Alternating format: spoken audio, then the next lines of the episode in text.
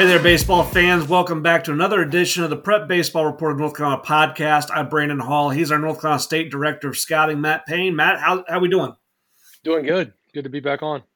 Absolutely. I know we missed last week and a lot of things going on, but you know, trying to cover the state, trying to be everywhere at once. Um, you know, I, I, think sometimes that uh, our travel can get in the way. So I know you saw some good games. We're going to go through some of that stuff.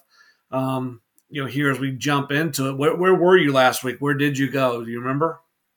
Went to uh, Pro Five. They were playing P twenty seven, so caught them on Tuesday night, the uh, young and older teams, and then they took BP at like nine thirty Wednesday morning. So went over and hung out for that and watched them play again, and then got to see uh, Corinth Holders and, and Chapel Hill to to finish off the trip. Well, that's a good week. You saw obviously saw a ton of talent. You know, uh, as you're as you're out watching and you're trying to watch Pro Five and you're evaluating those guys versus and they're playing against P twenty seven, you know, which is a, a, very similar academy in Columbia, South Carolina, um, with, with, a lot of talent. What are some of the evaluation differences, maybe, when you're versus going out and watching really two good high school programs in, in Chapel Hill and Corinth Holders? But the depth in the lineups, the depth on the pitching staffs may be different. So how does that affect your evaluations as you're going through those guys? Yeah, there's there's not that noticeable difference of who's hitting two versus who's hitting seven or eight. Um, the guys out of the pen are typically better. I know uh, it seemed like Pro Five kept running out guys that were, you know, 87 to 91, 92. Um, the athleticism's better as a whole, and it's it's just a cleaner game now. You you know they're playing at 12 o'clock during the day, so you don't get the atmosphere that we enjoy showing up at a at a high school game at night. Um, right.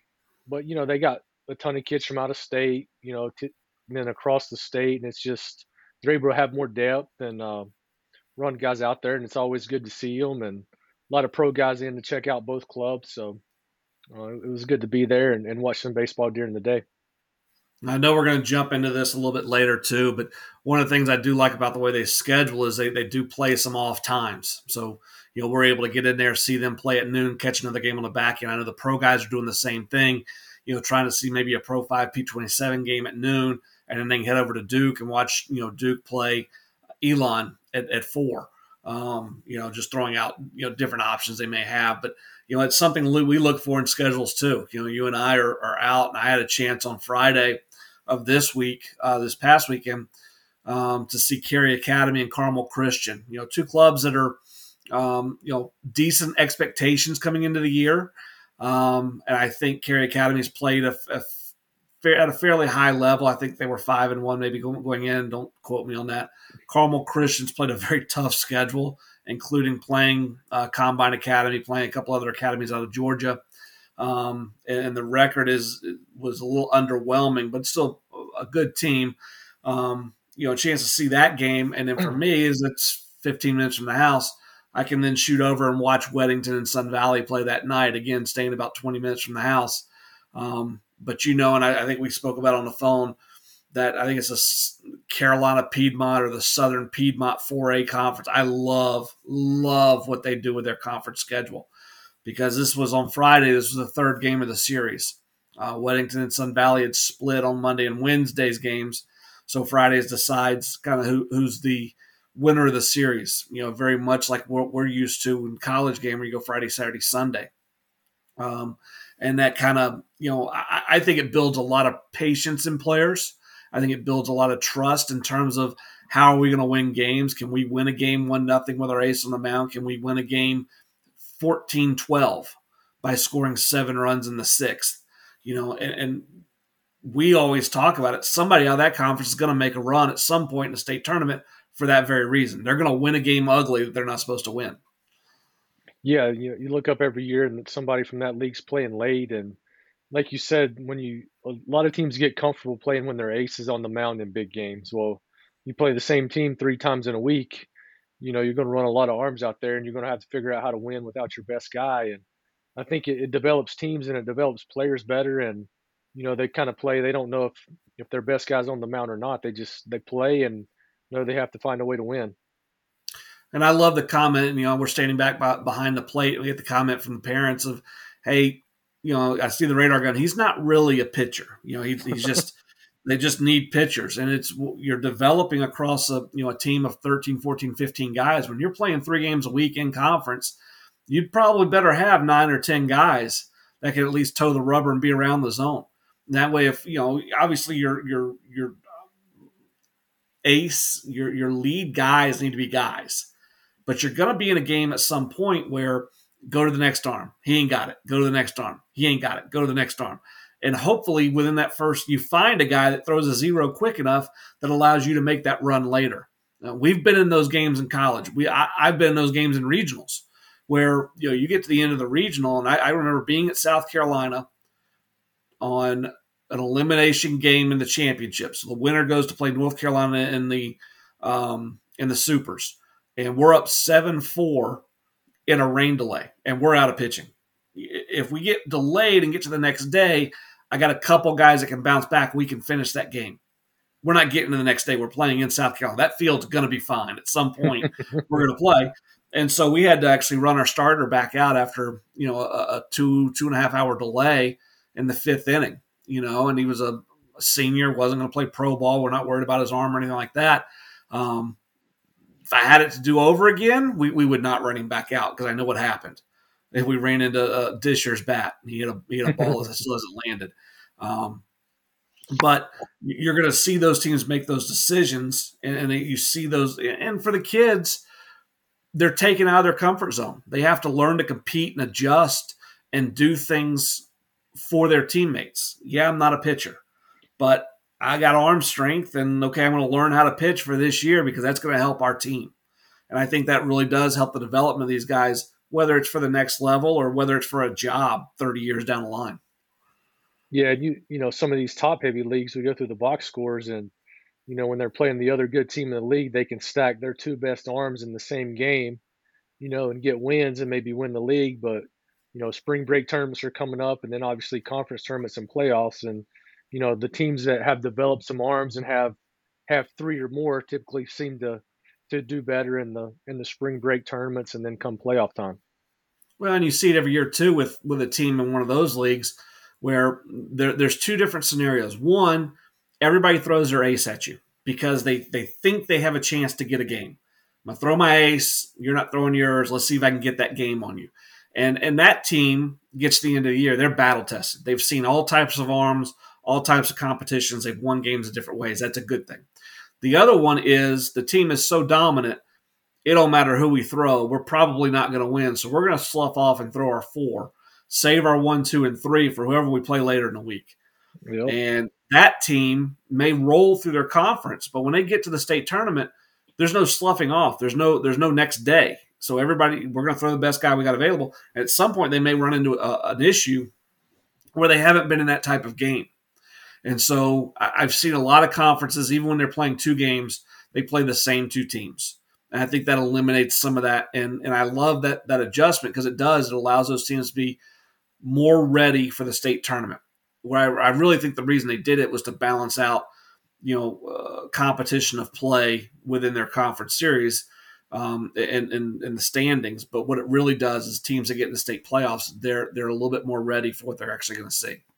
Yeah, and typically when you play three like that, your your best team, best overall team, typically wins the league or at least finishes second. But you know, one thing that gets me too is talk to some of these high school coaches, and you're like, yeah, you know, who are they throwing against you? And they have no idea. You know, nobody nobody lets anybody know in high school yeah. ball, and kind of like you know trying to use the element of surprise. And you know, there's only so many guys you can throw. I don't know why they just don't go ahead and and lay it out there sometimes. It would help so, us out a lot. so my dad was a high school coach for a while, and and I do know the answer to some of those questions is because two hours before the game, he may not know. The guys are still walking in the clubhouse going, "Hey, how you feel? Do you feel like you, throw, you can throw some strikes today? And let, us tee it up. Let's go." Um, you know, but that was no so pitch count rules, so you could your guy could throw 120 the night before and then close yeah. that day. So you yeah. had that if he was ready.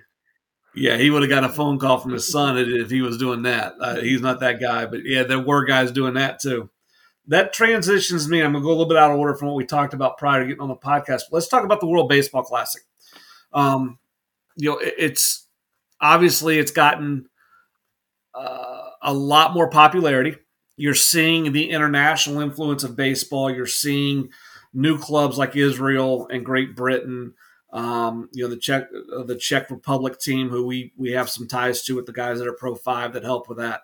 Um, th- that's that's great. But but what I also love is the American fan is getting to experience what the uh, South American fan is like during it's a football game. You know, it's it's a wrestling match. It's those guys they're going the Japanese, the Asian fans. I mean, it's it's an absolute party for nine innings. Um, you know, and, and, and talk a little bit about. I know you watched some of it, and you know what you thought of just the experience those guys are going through. And did you have a chance to talk to Mike at Pro Five at all about about that experience of being in Japan um, with with the Czech team? I did not, other than you know he said it was awesome. Um, watching it on TV though, you know we see the the clips from winter ball in Latin America, and you know we've been in regionals and super regionals where it's it's wild and you know, I was thinking some of the American guys that went straight out of high school, maybe it was their first time playing in a in a scenario like that, unless they had played in the postseason. And um, to see those guys get so excited, I, I know you can't do that when you play 162 and you play every day. It's just not possible. But for that that short burst, kind of like a you know a super regional, regional, or weekend series in college, you you get up and it's it's all about winning. It's not so much about your numbers and and just the excitement. It you know had the kind of the World Cup soccer feel to it, and you know Saturday SEC college football, and I, I was locked in on it. It was you know I wish it happened more, but uh, I hope it grows from this. You bring up a great point. Something we used to talk about in our office a lot when, when we got to, to Major League Baseball playoff time and watching the teams that really their first time in the playoffs were able to play at a high level versus teams that maybe – the playoff atmosphere snuck up on them. And you look at their rosters, teams that typically do well in the playoffs, having not been there year after year after year, are teams that are full of college players, junior college, four year school, whatever, or they're full of Latin American players. Those two environments prepare you for single elimination, for do or die. You know, in the course of a college season, you play that every Sunday every single Sunday, you're either playing to get swept, I mean, um, to sweep, to not get sweep, uh, swept, or to win the conference, that series. And so that game three has some of that all the time. You fast forward that to that Friday, there's a little bit of that hint on that Friday because if we win Friday, man, now we only got to take one more. We're right there. And so the, the there's a heightened awareness maybe from guys that have played in those environments being able to translate that very quickly at a professional level. And so you start thinking about it. And I'm, I'm, not trying to pick on guys, and I'm not trying to say this is the reason why, but uh, Trent Turner was it not uh, Trent um, shortstop from State? Trea. Trea Turner. Trea Turner. Yep. Yeah. So you know he has that experience at state. I think they went to the World Series when he was there, College World Series. That You know, he's had a ton of experience. He's played in some Major League playoff games, obviously. Even as big as that moment was, I know he talked about that home run and the the, the pop in the crowd as soon as that bat the ball left his bat was something he never heard. But the ability to kind of dial in and be himself and not try to do too much, but then still be able to kind of elevate that in the right moments I think is something that can be learned while you're on campus. You know, Mike Trout didn't get that didn't get that experience. I think there and this was, you know, really I think they've been in one postseason with him there and it wasn't it wasn't very long postseason. You know, so this was really his first indoctrination to this is what it's like. It's not normal BP. You know, we're, we're dialed in today you know, and, and, and, taking the that what you've learned in the past, be able to translate that up. I think college baseball players have a huge advantage in those types of situations. Yeah, I saw that he actually uh, he tweeted his manager like the day after they they finished play, and he was like, "Look, I I needed that. You know, I went to the playoffs like my first year, and it was short, but." He's like, I needed to feel that again and and know what it's like to get there, and it kind of just motivates those guys more to to do that. You know, you play 162 and some of those days are kind of blah, and then you get into that and you get that that rush and excitement that can't be replicated. Well, and you you played pro ball. There's a rhythm to it. There's a rhythm to 148 games, 130 games, 162 games, whatever level you're at. there's a rhythm to get out of bed, get my nutrition, get to the park, get it going, play hard, and all of them play hard, but there's a rhythm to it. We're not going to get too high because I got to do it again tomorrow. We're not going to get too low because I got to do it again tomorrow. You know, you've probably been in games where you were blown out at NC State and and your coaching staff is, is undressing you guys in the locker room and and that's used as fuel for the next day. You've probably been blown out in games where you're in pro Bowl, and it's hey, see you guys tomorrow. Yeah. I, I didn't play pro Bowl, so you have to comment on that if I'm way no, off. No, it's I, pro Bowl is the same thing every day. You know, win or lose after the game, it's either good job or bounce back. And like you said in college, you know, you get to Sunday and it's most of the time it's win a series or lose the series. You know, and right. occasionally you get a chance to sweep, but uh, just I guess college you you ride on each game. Each game matters. It you know it shows up where in pro ball I know every game matters, but you know you can you can recover from some sweeps and and different things because the season's so much longer. But college, you know, you drop too many early, it's you know you're fighting the battle the rest of the year and you know trying not to lose your season. Well, I and from a managerial standpoint, trying to balance it, you know, you're trying to actually look at you know setting your pitching up. When do we need to peak our ace? When do we need to when do we need to be careful with our closer? When can we give him some downtime? You know, um, the guys at East Carolina and, and Cliff has continued to do this a little bit, but when Randy Mazey was there, um, when Coach LeClair was there, they did this. They they would be positioned. We know we're going to be in the tournament. The last two weeks of the year, they would hold their one and their two. They wouldn't throw. They give them a week off. Now they were still talented enough in that in those leagues where they could still win that series. It wasn't going to hurt them because they they still wanted to host, but they were setting themselves up to get to that end run. Whereas in pro ball, we throw every fifth day. But that that that again, there's a there's a difference in the way that the the stress levels of a pro game and a college game can be handled. And it's not to say that the pro game doesn't have stress. I mean, if you're in a packed park on a Friday night and you're down three nothing, there's two runners on and nobody out, and you haven't got you know, there's some stress there. You're making stressful pitches. But I would say in the course of a year, you're going to make more stressful pitches um, at the college level, you know, per start. That that that would be my my estimate. So for managing that, you know, we have to know when when do we pull Matt Payne off first base and give him a breather. What Tuesday is he going to have off? Because we just had a, fr- a nut cutting Friday, Saturday, Sunday. What do we do scheduling wise? You know, if we're going to play Texas A&M opened up with number one in the country uh, in the SEC play, and then face I'm sorry, number two in the country, and then they face number one in the country, and now they got like number five in the country or something like that this weekend. You can't play if you're doing that. You shouldn't play Texas Tech in the midweek, and then Texas the next midweek. You know, maybe position somebody in there, and you're going to face a pretty good club being in Texas.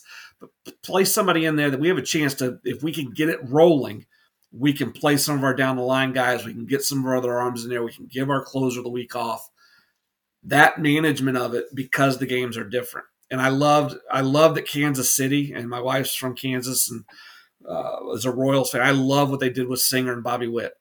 Yep. You know that here's what their roles are going to be. Their roles are not positioning them to be really ready to go day one of the, of, of the start of the season. Bobby Witt's not getting the at bats he would have gotten in spring training. Singer's not going to be in a starter's role. We're going to try to piggyback him, but he's not going to start games. Do you still want to send him? Absolutely because that experience prepares them for what the Royals hope happens this year, but what should happen for them in the next couple years. Yeah.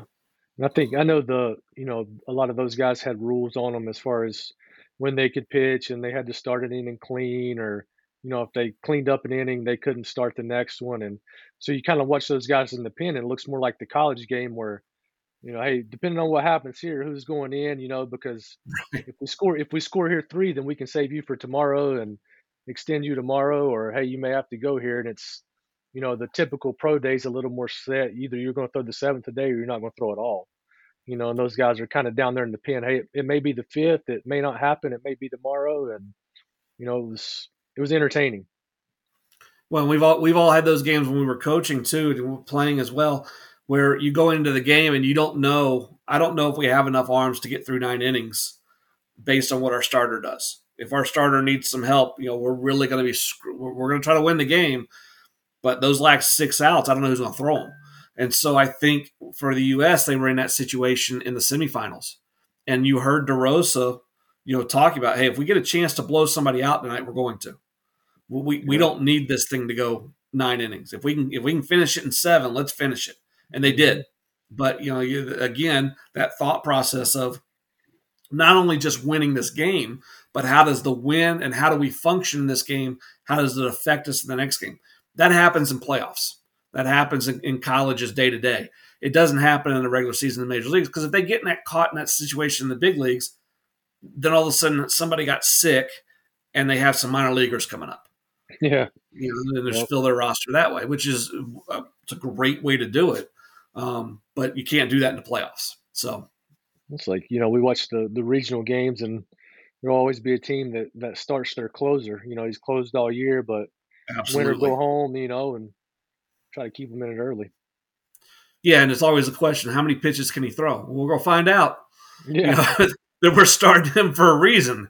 You know, the plan is two or three, and if he's fine after three, plan's four or five.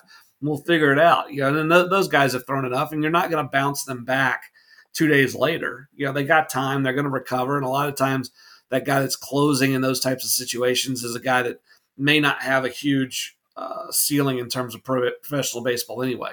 You know, he's got one out pitch, and there's probably some stiffness or some funk in there that's allowing him to get out to a fairly high level at college, but may not translate as he throws more and more and more at the, at the pro level. So um, I, I, thought they did a great job with the tournament. Um, I'm interested to see if, and I know that I know you can't do it because of the start of the MLB season. I honestly don't know when the Asian League starts. I don't, I don't know if those guys are in the middle of their season or if they're starting or where they're at. But taking the finals somewhere else, even if it was to South South America. I know we've played it in the West Coast, we've played it in the East Coast now, uh, Miami and San Diego. But I'd like to see what happens. You know, let let's take that and let's travel that thing down to the Dominican Republic, and let's play the finals down there. Because I know talking to the Team USA guys and my little bit of experience with those guys, he goes, it's nice to be at home. You know, the food and the hotels and the transportation. He goes, but when you go on the road, I mean, you're at a three run deficit when you're playing certain clubs just because of the environment you're in. You don't know how your guys are going to react, and it's it, it's it would be the same for those guys too. I would expect. Yeah, it's. I mean, we've seen the clips of winter ball, and, and even in Miami, you know, you watch. I think it was uh, Puerto Rico and Venezuela maybe playing that game. I mean, it was electric, and um, but it's really cool to see how those guys come together for two weeks and they were playing for each other, and right. you know, it was, it was such unselfish baseball. Yeah, the, the the biggest I thought the biggest takeaway from it is whoever's doing Great Britain's uniforms. Oh, well, who who was that? Was that what Nike was it? Did you see those things with the with they they had like iron on Great Britain and the letters were falling off? I did. So does uh, the your your Mint Hill team have better unis than that? We're gonna find out. Yeah, with Mint, the Mint Hill, whatever our names are gonna be, we find out tonight. We got our uniforms. We're fit, we're broadcasting. They're filming this on Tuesday. We got our uniforms tonight. Uh, I guess our team name tonight, and we tee it up on Saturday. So you know it's it's go time between between that and then I got a three year old who just turned three, who we are in full midst of potty training. So, um, yeah, I'm uh, yeah, find me games to go to. I need to get I need to get out of the house. I need to be kept sane.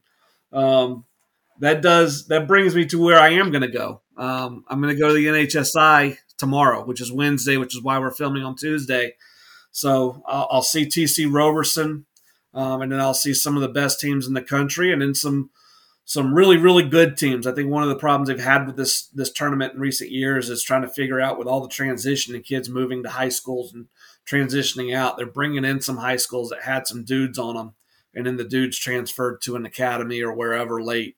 Um, but still should be a great week in Cary. Uh, my plan is to be there for two days and try to catch a couple high school games of North Carolina teams around it. Um, have you been to the NHSI? And you know, give me give me your thoughts on TC Roberson. Uh, kind of going into that. This isn't their first time there. I know Coach Philippek will have a feel for what's going on. Uh, never been. Um, interested to see how TC matches up. Um, I know it seems the schools that come in from across the country have you know, some of the highest profile arms out there. Uh, TC Roberson doesn't have a profile high profile arm. Um, they mix and match, but I feel like you know Philip Peck will do such a good job managing those guys that I, I think they'll have a chance. You know, and you know they got tested last year in the playoffs, seeing Jerzenbeck and and Foray, and you know a lot of the same guys are still at TC, so you know they'll match up and they'll compete, and uh, you know I think it'll it'll be really good for them. Yeah, that's one of the things that when I talk to the guys at USA Baseball and they're asking about these teams, I'm like you're not going to no, none of the teams we're talking about are going to go up there and freak out. All these kids have seen good pitching. They're all playing on teams that are that have a chance to win state titles. Obviously, and they're going to be in that mix to be in this event. None of them are going to freak out. What's going to happen is you know a little bit like DH Conley last year when when they saw the the high end arms. Those guys are throwing shutouts just about every time they throw you know, and, and DH Conley has the arms to kind of keep themselves in the game and keep it respectable and put some pressure on them. And then you flash back to three or four years ago when Green Hope went on the run and played in the championship game. Green Hope had two guys in their lineup put unbelievable pressure on teams that weren't used to pressure. And, you know, Jordan Adams turns himself into a really good draft pick with that week that he had there. Um, and I actually saw him playing a big league game maybe last week with the Angels uh, in spring training. So that was pretty cool. And, you know, it's an experience for these guys playing against high end co- competition. But I think one of the things that a lot of people my age that are trying to make decisions on who's coming to these events and maybe even down to guys that are coaching, eh, you know, and a little bit more your age, the kids today are different. They're playing against this competition year and or, or week in and week out at times in the summer. If they're playing on quality, high end travel ball clubs, they're seeing these arms just about every week wherever they go. And so I don't think they freak out when they get into this situation. Now, we we see the boxes every day. Freaking out doesn't mean they're going to be clean. But I think it still has a chance to be the team that walks the fewest people and the teams that make the fewest errors, even in this type of event, have a chance to win. And Roberson's been playing, has been doing that all year. Yeah, and you know they got some threats in that order where if they can get a guy or two on base, you know they got plenty of guys through there that can hit a double and score two. And uh, you know, you score a little bit early or hang around long enough, you feel like you can beat anybody. And I think they'll be fine. And uh, I know it'll be an exciting couple days for you watching uh, watching guys from across the country and then seeing how our guys in North Carolina stack up uh, when we do the rankings. Well, it's always it's always neat for us to kind of cross check, and we get so you know, bombarded by North Carolina, and for me, North Carolina, South Carolina, a little bit of the Virginia and Maryland. But you know, that cross-checking ability and seeing, okay, they're putting a third round number on this guy, and man, I, I, I, I kind of have him equated to player A, who I have an eighth round number on, you know, and, and seeing how those two and then getting on the phone, say, okay, well, here's what I saw. Was he down? Was he bad? And they go, no, it's you know, now do I need to readjust? the other guy that I'm kind of comparing him to. So that'll be interesting. It's a one time look, so you can't go too crazy with your grades, but it is a chance for you know different scouts and different territories to talk and really figure out kind of where these guys uh, should land as we get closer and closer to the draft. Yeah, I know there'll be a be a lot of pro guys on hand to to see players from across the country, and then you know check in on on Parham at TC Roberson and, and see how he's doing and uh, it'll be a good couple days. There's a player there every year, like like Jordan Adams. You know, Jordan Adams had a draft grade on him, but you know he was probably a pretty solid bet just because of the rawness. He's going to go to Chapel Hill, play play the right way for one week straight in front of the right people, and that draft grade goes from there to there, and all of a sudden you're you're a first round guy. So um, it'll be an interesting fall, and I'm excited. I know we talked about Roberson. Roberson made a move in our Power 25 released on Monday. Um, so the new Power 25 is up. It's a March 27th release. It'll be up for two weeks, and then we'll you'll kind of get back into it, kind of dive in.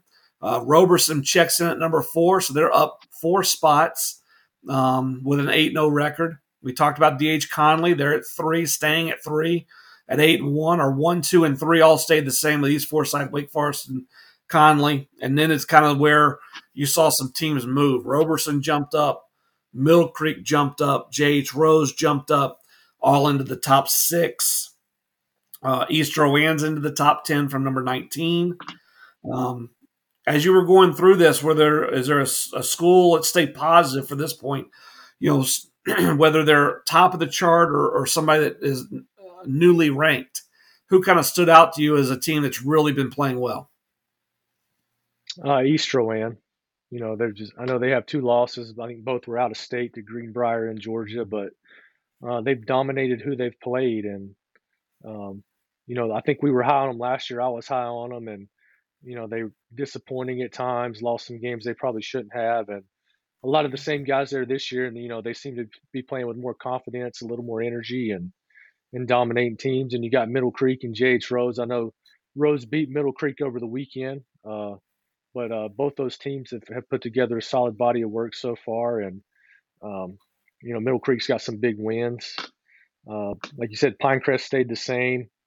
Um, you know, Hough seems to be trending up a little bit, catching their stride.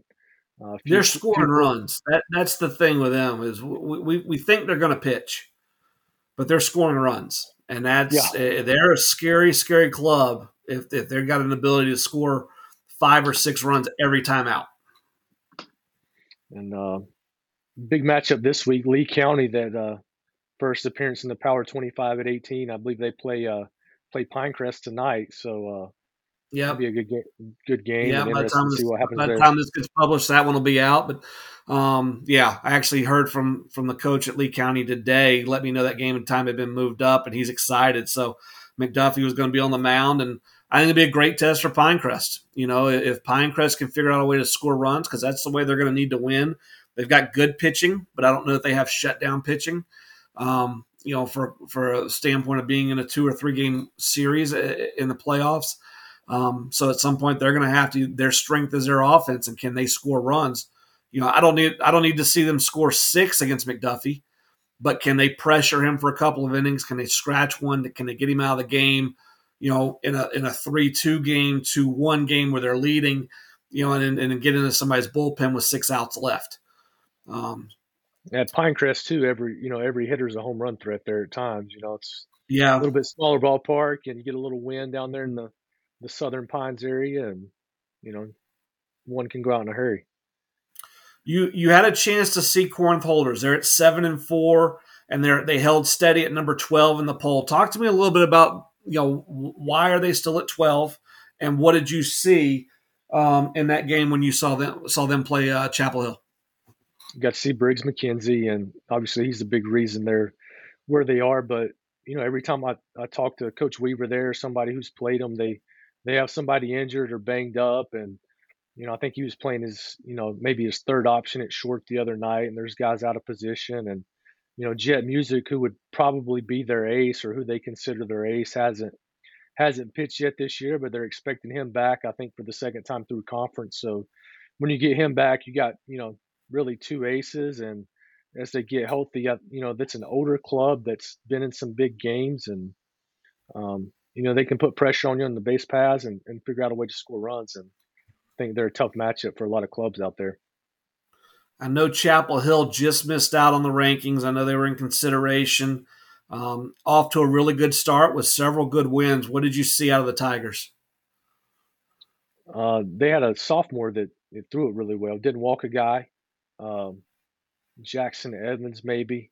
Uh, they looked comfortable throughout their lineup. You know, put put balls in play, uh, solid defensively, and you know they were in that game. Corinth got a couple timely hits late, but um, you know Chapel Hill's a club that you know could knock some people off come playoff time as they they knocked off Corinth holders last year in the first round.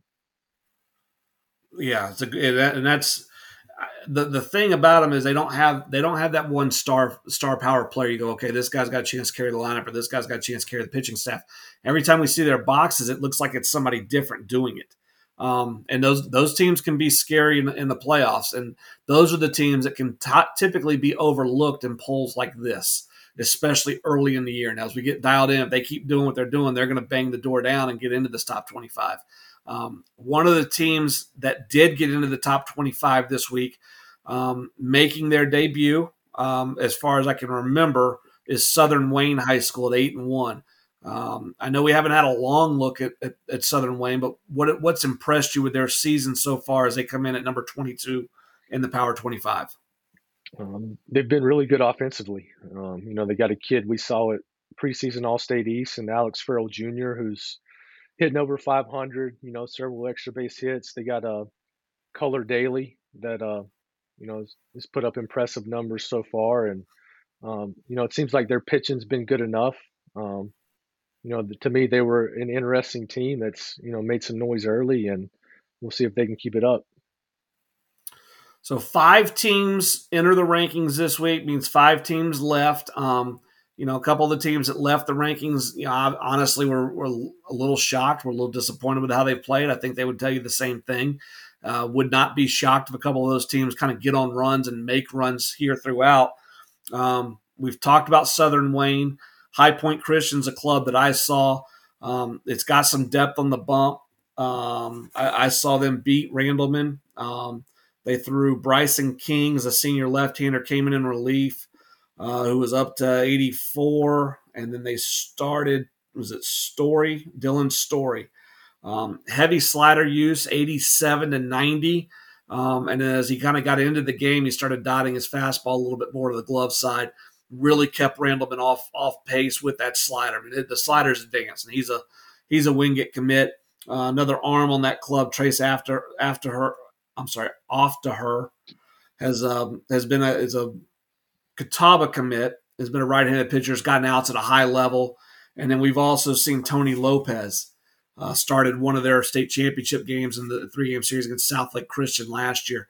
So they've got some depth there. Heavy, heavy left-handed hitting lineup, um, and they're off to a 10 and one start. Enter at 24. Um, but that's that's a club that's probably eyeing a state championship as the pinnacle of what their season could be. So we could continue to see them kind of climb these rankings. Garner makes its move at 25. We talked about Southern Wayne at 22, South Brunswick at 21, a, a team most scouts are obviously following. Walker Jenkins, Ardrey Kells at 19, Lee County we talked about at 18, and then Hickory is our highest ranked newcomer. Uh, and again, their first ever ranking, the Power 25. Hickory's 9 and 0 I know we've talked a little bit about them, Matt, but what what made the move to get them this high in the rankings um, with this with this edition of the Power Twenty Five? Yeah, nine and zero. Oh, they've they've pitched it really well. Matthew Lefevers and and Sammy Nexon have, have been a, a quality one two for them. They haven't allowed a lot of runs and they have an older lineup and you know they play in a league that um, you know I think is really good with you know Fred T Foard has arms East Lincoln has hitters. St. Stephen's has been successful and uh, you know doing it in that league and and playing some of the better teams in this area. And I think they're really confident right now, and um, it'll be interesting to see if they can uh, can do the same thing through the back half of their conference schedule. Well, a lot of great baseball ahead of us. Um, I know we're you know trying to get out and see games today, trying to get out and see games tomorrow. I'll obviously be at NHSI throughout the weekend. And again, we'll get a chance to sit back down next week and talk more about this. Um, guys, if you haven't, every single day inside the box post, we'll, we'll highlight scores, highlights from the game. On Tuesdays, player of the week, uh, pitcher of the week. Last week, um, our pitcher of the week was uh, Nathan Teague, a Vanderbilt commit. Um, you know, complete game. I think he punched 15 in a one hitter. Um, and then Tanner, was it Tanner Marsh? Tanner Marsh from Asheboro had a good week at the plate. I think he was perfect in terms of on base. He was five for five, I think, hitting eight for eight on base with some power numbers, and kind of keyed the, the Blue Comets throughout that week. The as this podcast uh, releases on Thursday, our Player of the Week and Pitcher of the Week for this week will have been decided and posted. So check the website for those the those posts. Diamond Notes will will recap 20, 30, 50, 60 players that have had really good weeks with stats, notes, numbers on those guys. That's a, an article. It's a huge hit with the college coaches. They're trying to figure out what's going around the state. Uh, scout blogs are still rolling out. Our heat sheets really heating up. We got a bunch of dudes that have uh, shown arm strength. So, man, we got a we got a ton of things happening across the state, and things are being pumped out there, uh, pumped out there every single day. I know we're missing things just because there's so many good things happening in the state. Uh, but you know, spring breaks coming up. You yep. know, and we've started to post those schedules. We started to post uh, those tournaments that, that, we'll be looking to go to. Uh, is there a spring break tournament that you kind of have your eye on already that you're kind of looking to go see with the teams that have been reported to be in it? Uh, I think Battle at the Boneyard. Uh, a lot of Power 25 teams there. Yep. There last year was awesome. Playoff atmosphere. Uh, hope I get to go back this year. Yeah, so that one, I'm, I'm scrolling through our page right now. Um, I may have already missed it because I thought it was one of the early ones, but yeah, Battle of the Boneyard. That April one, 6th, the teams, can we say it again? April 6th, I think is when it is. Yep, the 6th through the 8th. Corinth Holders, Wake Forest, Middle Creek, Leesville, Wakefield, Heritage, Southern Lee, and Fuquay. You know, multiple teams from our Power 25. That has a chance to be a really good weekend. I'm always partial to Bobby Murray. I played in it when I played at Millbrook. Um, I love going back there for that tournament. Being hosted by Millbrook and Holly Springs with Green Level Broughton, uh, Trinity and Athens Drive. Um, East Rowan's going to host a, a, good one. East Rowan, West Rowan, Mooresville, Lake Norman, Hickory Ridge, and Mount Pleasant. The Jack Sink here in North Carolina. And I'm telling you, if you have a chance to go to the Jack Sink, and, and Matt knows this one's a home game for me, so he's got to figure out a way to finagle his way into it.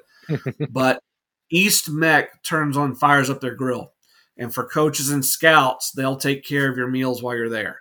And it's a good chance for me, as hard as I'm working to get my weight down, I can I can disrupt that entire year's worth of plan within a couple days at the uh, Jack Sink. So they host that one at East Meck, at uh, Myers Park, and at South Meck. That schedule's up on the website. Um, the Cannonballers Classic at Kannapolis, I like that one. It's a home game. Terry Sanford, another one where you can have a chance to go and eat really, really well over the course of a weekend. Um, they'll start on Saturday the 8th. Southview, Pinecrest, Terry Sanford, Midway, Richmond, Wayne Country Day, East Bladen, and Western Harnett. Four games a day for three days there. Um, and again, those guys, Terry Sanford and their staff, does a tremendous job yeah. with that tournament, with the the field, um, and then taking care of the people that come through. So, um, I know every year we talk about Matt we got to plan this out. We got to make sure we take care of ourselves. We're not we're not built to be on the road for nine straight days from 6 a.m. to midnight anymore. But inevitably, we like being out on the road, so we inevitably do this, and then we're sick for two days and have to get caught up. But um, it's a great time of year.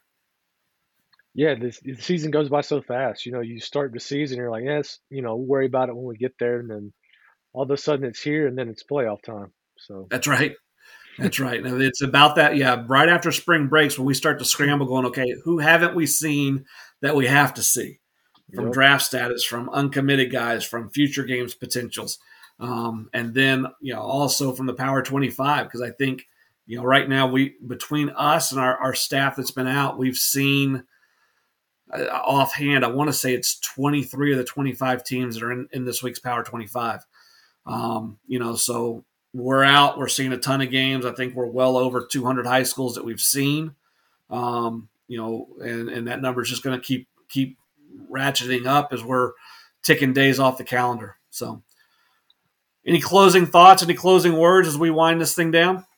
Yeah, check out the heat sheet. I think it's it's pretty impressive that you know we're halfway through the year maybe, and you know the velocities, the number of high velocities that are on there just from games we've been at. You know, it's uh, impressive for one state. A lot of guys throwing hard and really impressive. A lot of bats getting to those fastballs. Mm-hmm. You know, mm-hmm. you're not seeing pitchers just dominate with fastball. The guys that have won our Pitcher of the Week award have won it, being able to throw a secondary pitch in the zone as well. So, uh, Matt makes a great point there. Head over to the website, check out all that information. He's Matt Payne. I'm Brandon Hall. Till next week, we'll see you at the field.